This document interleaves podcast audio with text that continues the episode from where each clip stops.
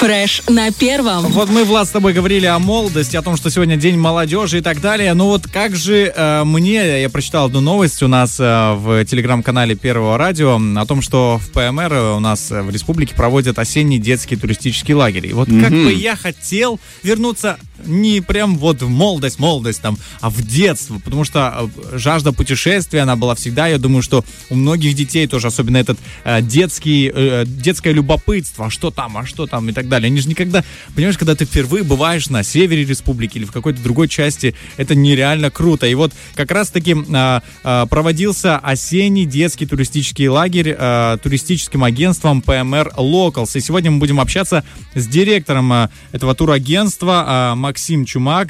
Доброе утро! Доброе утро. Здравствуйте, здравствуйте. Максим, такой вопрос первый, как Я у... Я сразу поправлю, он еще проводится. Он еще проводится, отлично. И вот первый вопрос к вам, как к директору туристического агентства. Скажите, вы еще в Тирасполе? Нет, мы еще на севере. Вы еще на севере, вы уже на севере. Максим, расскажите, сколько заездов проводилось? На осенних каникулах мы сделали два заезда, планировался один, но из-за осенних каникул в школах решили сделать еще дополнительный заезд, чтобы охватить немножко больше людей. Отлично. А сколько, собственно, охватывает один заезд детей? двенадцать человек. Довольно-таки неплохо, потому что я думаю, что с тридцатью людьми было бы сложнее гораздо проходить труднодоступные места какие-то, подниматься на возвышенности, или не имеет значения это? Имеет значение, но тут больше факторов сыграли дети, потому что за детьми надо больше следить. Угу, конечно. Поэтому мы уменьшаем количество людей, чтобы э, можно было хорошо уделить внимание каждому ребенку. Максим, а такой вопрос расскажите, пожалуйста, а как дети реагируют на путешествия? Какие у них эмоции? Отлично, всем нравится, они видят, у нас же пейзажи в Тирасполе отличаются от севера. Конечно, ну, конечно. Да. Вот, и когда они приезжают, видят холмы, река более широкая, чем в городе, они, конечно, это вызывает восхищение. Они говорят, были такие слова, вау, горы, горы.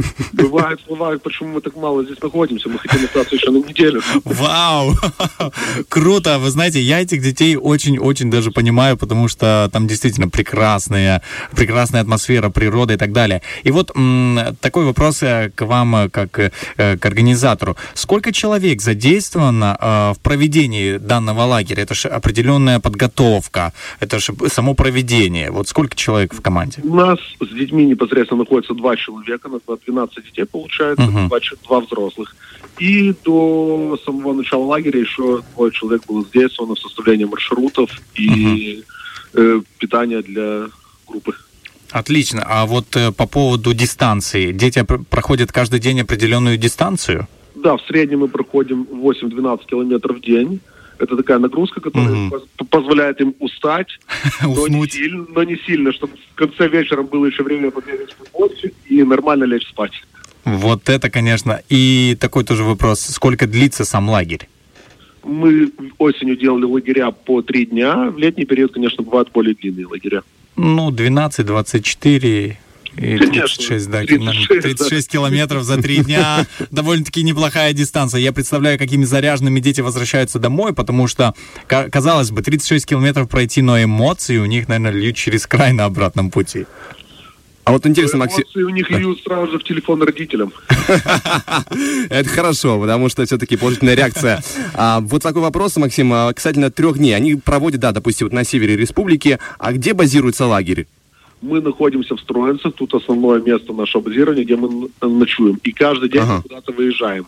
Прикольно. Первый день это была Каменка, второй день мы гуляли непосредственно по самим Строенцам, и сегодня в третий день мы будем гулять в Выхватинцах. Круто. Там вообще, знаешь, Строенцы, такое место, что уже даже не хочется его покидать, в принципе, потому что там очень да. красиво, много мест, да. которых можно посетить, а еще и по близлежащим, как говорится, местам прогуляться, это, конечно, прикольно. А, такой вопрос.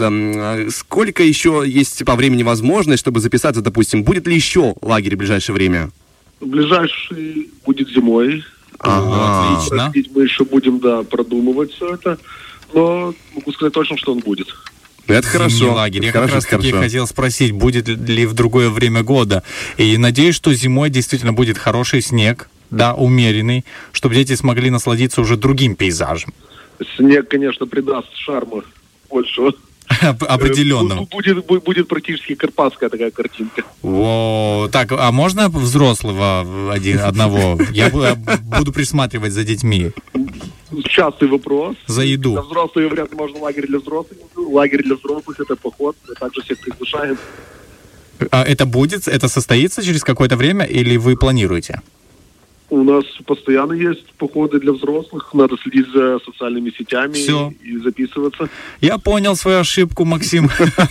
Максим, спасибо большое вам за разговор. Мы же, друзья, напоминаем, что возраст детей, которые, скажем так, по регламенту принимаются в лагерь, от семи до пятнадцати лет. Поэтому, если вдруг вы хотите и на зимнее время, скажем так, дать возможность ребенку насладиться красотами нашей республики, то, конечно же, обращайтесь в пэ эм эр Locals. Прямо так в Инстаграме можно забить и легко найти. Максим, вам же большое спасибо за эту э, возможность поговорить. Спасибо за то, что вы делаете такое хорошее дело. Все, спасибо, хорошего дня. Фреш на первом.